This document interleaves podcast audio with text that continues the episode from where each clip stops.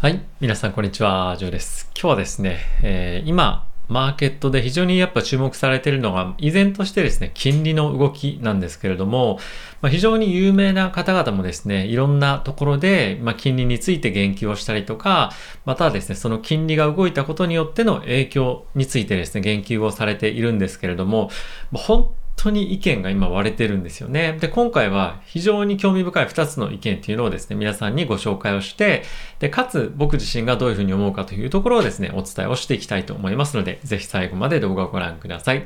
もしよろしければですね、いいねボタンを押していただけると嬉しいです。ということで早速行ってみたいと思うんですけれども、まずはですね、ルービニ教授というニューヨーク大学の非常に有名な、えー、経済学者だったですかね。えー、過去にもですね、大きなえー、経済の波っていうのを予想したこともあって、まあ、それで一躍ですね、有名になったんですけれども、まあ、彼はですね、どんなことを言ってるかというと、まあ、今後ですね、第2、第3の、まあ、アルケゴス、まあ、ヘッジファンドで生産をしなければならないようなファンドが、今後ですね、出てくるんじゃないかというふうに、まあ、言っています。で、彼はですね、今後、金利が2%、10年債の金利が2%を超えたタイミングで、マーケットはですね、株式市場が大きく下落することによって、えー、いろんなヘッジファンドがマージンコールをですね、えー、かかるということで、えー、ファンドの生産を行わなければいけないような状況に陥るんではないかというふうに言っています。で、彼はですね、今の現状を見て、マーケットとしてはですね、非常に各国ともに、え、低金利の状況が続いているので、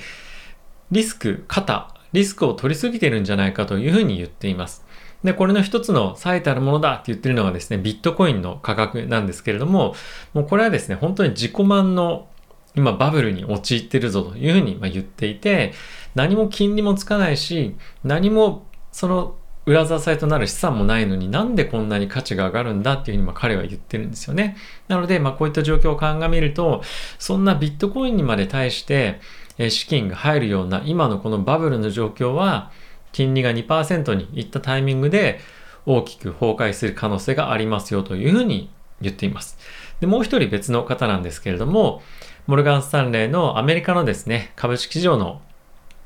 株式部門のですね、チーフストラテジストなんですけれども、まあ、この方もですね、マーケットではまあ、一定程度有名で結構テレビとかにも出る方なんですけれども、まあ、彼はですね、今後金利が上昇していったとしても、株式市場はもうそこまで反応しなくなりますよというふうにま言っています。で、これは、まあ、詳しくなぜかっていうよりも、やはりここ最近、株式市場としては、金利の上昇に一定程度もう慣れてきてますよねと。なので、えそういったここ最近の動きを見てみると、もうマーケットとしては金利が上がったぐらいで大きくクラッシュするとか、まあ、そういったことはないんじゃないかと。で、かつ今後、マーケットでは、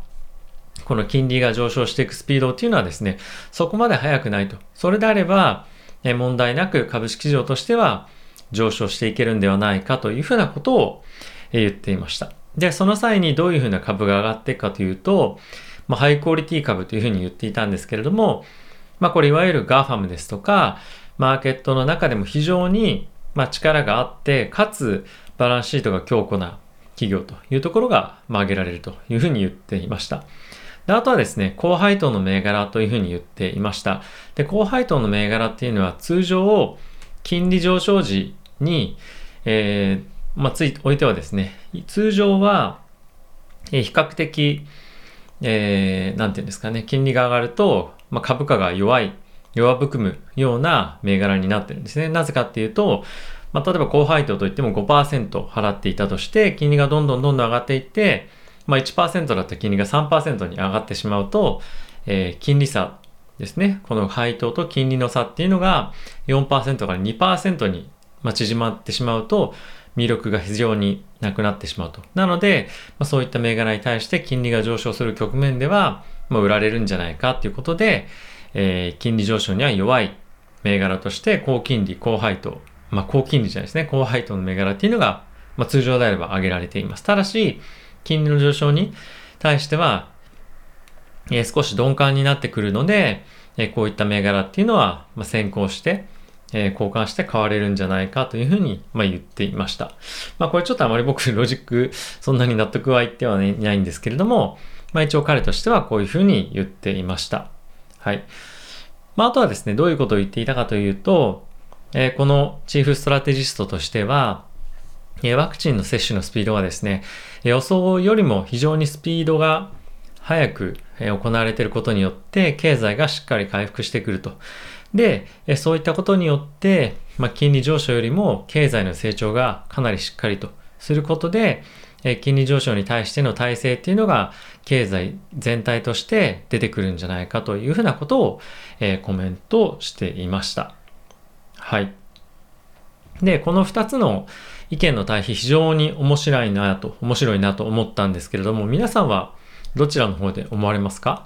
結構僕の中ではマーケットの今の、まあ、印象としてはですね、金利が上昇すると、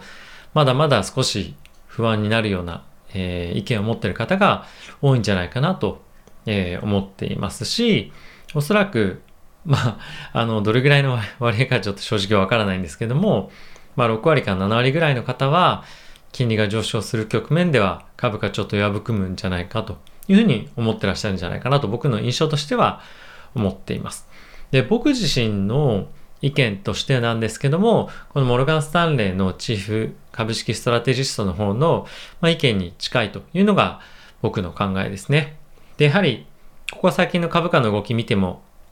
えー、まあ僕は感じることなんですけれども、金利上昇というのが、まあそもそもしなくなってきてはいるっていうのも、まあ一つあるんですが、株式としても金利が高い水準にかなり慣れてきてるなという印象があるのと、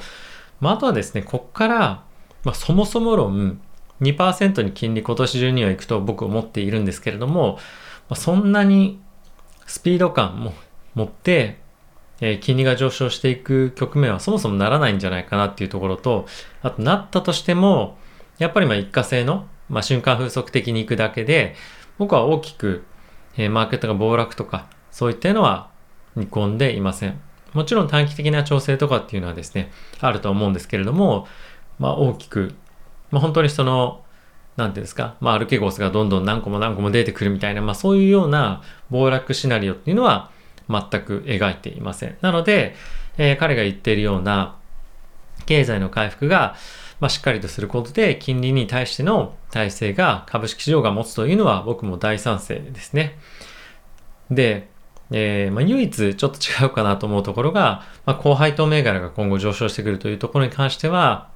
えー、僕はあまり、まあ、賛成できないなというところですかね。まあ、短期的にはですね、僕も、え、このハイクオリティ銘柄というか、ナスダックに関連しての銘柄っていうのは上がってくるとは思うんですけれども、まあ、こういったところも、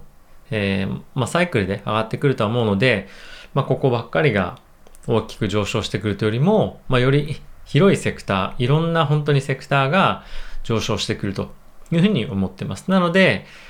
えー、比較的ですね、えー、もう少し幅広いところに投資をしている、まあ、S&P ですとか、まあ、あとは ETF で言うと、え VTI ですかね。まあ、こういったところがしっかりとしたパフォーマンスを出してくるんじゃないかなと僕は思っています。で逆に高配当の銘柄に関しては、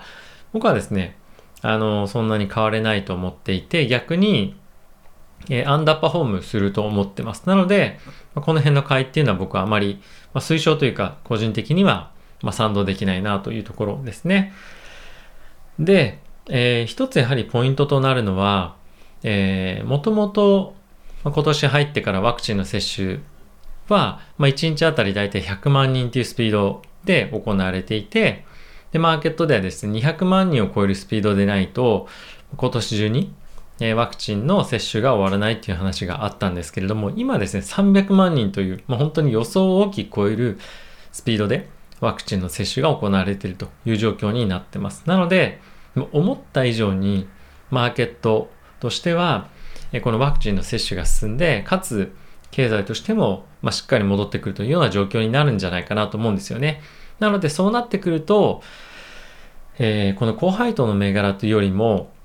まず一旦は、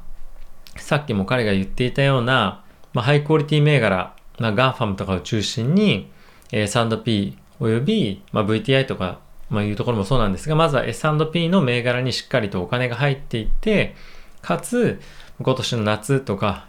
まあ、夏以降ぐらいですかね。えー、まあ、そういったタイミングで、また小型株にまあ、資金が、まあ、しっかりと入っていくようなシナリオに僕はなっていくんじゃないかなと思います。なので、しっかりとマーケットとしては経済の回復を確認していく中で、またまた小型株に資金が戻っていくというような状況に僕はなるんじゃないかなと思ってます。なので、え高配当の銘柄に関しては、まあ、早々に、まあ、今少し上がってるんですけども、えこの上昇は止まってしまうんじゃないかなと思っています。はい。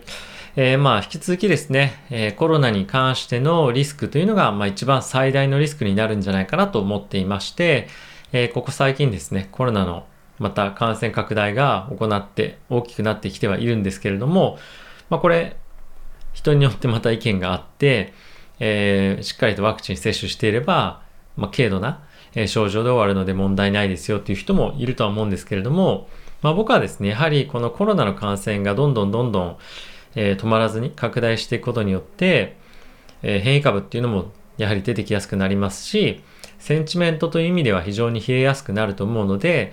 ここはですね、単純にワクチンの接種が進んでっていうところだけでは、なかなかこの不安っていうのは払拭できないんじゃないかなと、えー、思っています。はい。まあ、どちらにせよですね、えー、今年の、えー、年末とか夏以降はですね、かなりしっかりとマーケット安心感っていうのがもっと出てくると思いますし、まあ来年以降に関してはさらに、えこのコロナの状況にもよりますが、さらなる経済の、え拡大っていうのが行われていくんじゃないかなと。まあ、経済政策も今後ありますし、その辺はですね、かなりしっかりとした事案になってくるんじゃないかなと思っています。まあ、そこで気になるのが、やはりちょっとバブルになってるんじゃないかとか、そういった話が出てくるので、そこはですね、やはり少し警戒感を持って、え注意深く、えマーケットを見ていきたいなとは思っています。はい。えー、まあちょっと最終最終的には僕の意見というか、このモルガン・スタンレーのチーフ株式ストラテジストと、まあ僕の意見が結構まあマッチしたので、その辺を中心にお話をさせていただいてしまいましたけれども、まあ、このルービニさん、ルービン教授が言っている金利上昇によって、え株式市場がまたかなりセンシティブになって下落する局面っていうのも、まあ、市場の意見としては一定程度あるので、やはりですね、この辺も頭に入れながら、どっちの方向なんだろうっていうところを、まあ、常に見ていきたいというところと、あとはですね、本当にそもそも金利が上がり続けるかどうかっていうところもポイントだと思うんですよね。もし上がらなかった場合は、じゃあどういった銘柄が買われるのか、引き続き、ナスタックとか、え、テックハイパーグロースなのかどうかっていうところもですね、え、注目していただければなと、え、思います。まあ、仮に僕そんなに金利が上がらなかった場合、